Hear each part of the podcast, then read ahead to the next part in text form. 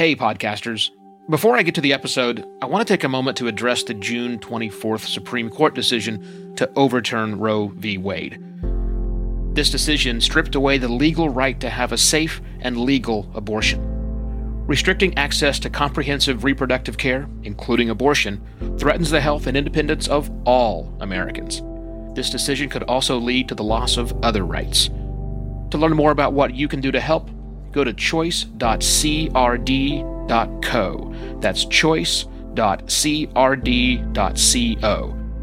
And I encourage you to speak up on your podcast as well. Take care and spread the word. A year ago, I told you it would never be easier to make a good podcast than it was right then and there. But hey, I'm always a fan of going back and rechecking my own assumptions. So let's examine this topic for 2020, shall we?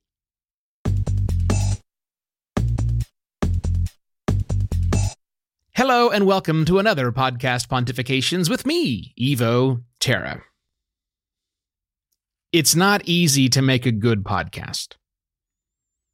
And as I said last year, it's never going to be any easier to make a good podcast. Do I think that's still the truth? yeah, I do. I still think it's never going to be easier to make a good podcast. Now, I suppose I could end the show right here, but I won't. I won't do that to you. Let's talk about it. Let's talk about why I mean that. There can be no doubt that in these 16 ish years podcasting has been around, and certainly in the last year, gigantic improvements have been made that make it easier to podcast. Zero doubt about that. There are new tools and services coming out, what seems to be every day all designed to make podcasting easier. And in fact, they do. It's a lot easier to record a podcast today than it was 10 years ago. It's a lot easier to post a podcast today than it was when we got started in 2004. It's a lot easier to manage your RSS feeds. We have more awareness of standards. So, yeah, the process of podcasting has gotten easier and will continue to get easier over time. However, the qualification I made was that it won't be any easier to make a good podcast.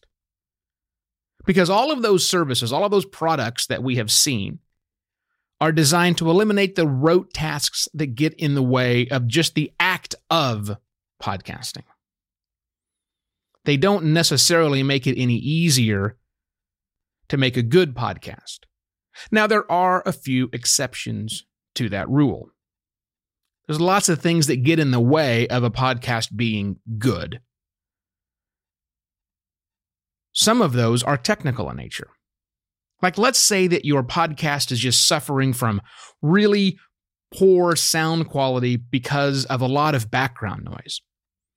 Well, the good news is the software we had originally in podcasting to remove some of that background noise has improved significantly. Noise cancellation software today, especially using a modern DAW, is significantly better than it was before. Also, it's gotten a whole lot easier to condition your room so that it doesn't have all of the background noise. You might still be recording under blankets. I'm not. I've got these fabulous Audimute panels sitting on my wall right here, which absorb a lot of the noise that's in here. Trying to get our sound level within a show, an episode, so that host versus the guest or actor one versus actor two are on the same level. That's been a challenge before. We had one tool called the Levelator, which is mostly gone now. It's no longer functional with most of the apps. But there are lots of tools now to keep voice levels hmm, level across the way. So that's gotten easier. So there certainly are some improvements we've seen in podcasting that make it easier to make a better podcast. But I think everybody has this notion in their head that at some point in time in the future, you will sit down talking to a microphone and everything else will be done for you and it's done perfectly for you. That's not going to be the case. And the reason that's not going to be the case is the same reason it wasn't the case a year ago. And that is it takes time to put together good content.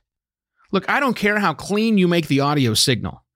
If the content itself is boring and terrible and no one but you cares about it, I know I'm being harsh, I don't care how pristine the signal is.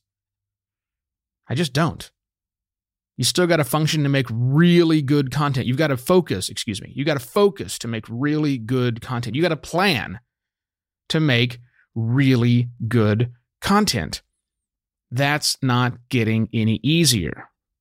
I suppose you might say it's easier because now there are lots of examples out there of much better podcasts and also more examples of really bad podcasts. So if you're able to discern between the two, great. But still, it's not any easier to make good content. And it's probably not going to get any easier. I'll use the same reference points I used on the prior episode about this. The last movie that you watched. If you sit through the credits, those credits aren't getting smaller and smaller all the time. Those credits get longer and longer all the time because it's still hard to make a really good movie. Even though technology in that field is jumping greatly it still takes all those people to do it. It's not easy to make good content. It's just not. Go to a recording studio and cut a new album. It still takes forever. It takes a long time, if not even more time. Because all these, because the technology doesn't stand still. We see new technology pieces to continue to improve it, but you've got to learn how to use those technology pieces. So that gets harder and harder to do. Audiences get more demanding because there's good content out there and people really taking advantage of those new tools and technologies. You've got to step up your game to make it better. So if your focus on podcasting is to be better, and it should be, mine is, I've done a lot of things in the last year to improve this podcast, and all it's done has increased the time I spend on it by about 30 minutes each episode. Yeah, that's the reality of a thing. But if your focus is to make a better podcast, that's good, noble work, and you should totally stay on point with that. Just understand that it's probably not going to be easier. You can make it easier by offloading some work to eh, people, people who might be more qualified than you, who have a better system and a process than you. That's fine. It might get easier for you, but the sum total of hours it takes to produce an episode and to keep a podcast running that's not getting any easier. But it can get better. As long as you've got a commitment to better. That's the important thing. You can make a commitment to me right now. And that commitment would be to go to ratethispodcast.com slash podpont, P-O-D-P-O-N-T, yeah, it's kind of nifty. Whatever service you're using, it just automatically directs you to leave the review in the right place. Because a lot of people say, which review link should I give to my listeners? Well, try ratethispodcast.com slash podpont for my show and see how simple it is. Yeah. Also, you can go to buymeacoffee.com slash evoterra and, well, you know, buy me a coffee to show your support for the show. That's nice. I appreciate that. Buymeacoffee.com slash evoterra. And if you need help with your podcasting for your business or your professional service that you run, well, that's what my firm does. We do make it easier for those types of clients to have better podcasts because we do all of the work. Yay. Evo at podcastlaunch.pro reaches me. You can go to simplermedia.pro to see the list of services. Thanks for watching. I shall see you all again tomorrow with another podcast pontifications. Cheers.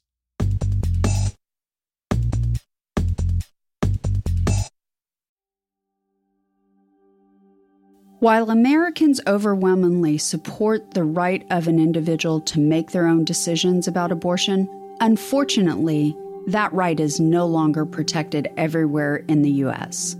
The Supreme Court overturned Roe v. Wade on June 24th. Abortion is a basic healthcare need for the millions of people who can become pregnant. Everyone should have the freedom to decide what's best for themselves and their families including when it comes to ending a pregnancy.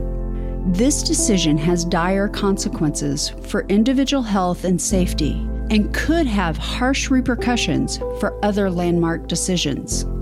Restricting access to comprehensive reproductive care, including abortion, threatens the health and independence of all Americans. Even if you live in a state where abortion rights are upheld, access to safe medical procedures shouldn't be determined by location, and it shouldn't be the privilege of a small few. You can help by donating to local abortion funds. To find out where to donate for each state, visit donations for donations4abortion.com. That's donations, the number four, abortion.com. If you or someone you know needs help, or if you want to get more involved, here are five resources. 1. Shout Your Abortion is a campaign to normalize abortion. 2. Don't Ban Equality is a campaign for companies to take a stand against abortion restrictions. 3. Abortion.cafe has information about where to find clinics. 4. PlanCpills.org provides early at home abortion pills that you can keep in your medicine cabinet. And 5 choice.crd.co has a collection of these resources and more. We encourage you to speak up, take care, and spread the word.